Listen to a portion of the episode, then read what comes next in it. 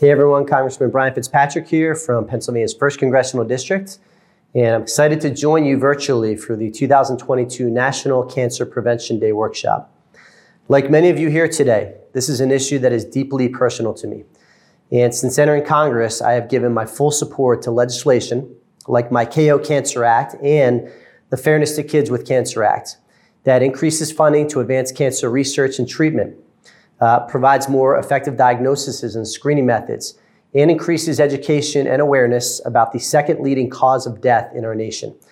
While we continue our mission to find a cure to eradicate this devastating disease forever, we must also consider our approach to preventing cancer before it begins.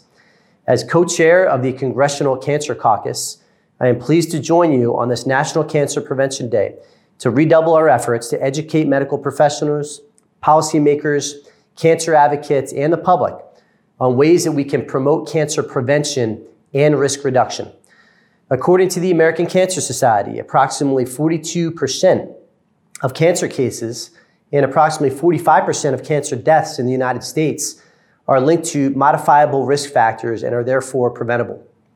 So let's continue to use our voices to bring awareness to the external lifestyle, socioeconomic, and environmental forces that are increasing cancer incidences across the nation and throughout the world. A big thank you to Less Cancer for your work, uh, critical work in addressing uh, the social and public health issues surrounding cancer prevention. Together, we will continue the fight to prevent cancer with every tool we have. Thanks for all the work you do, and God bless.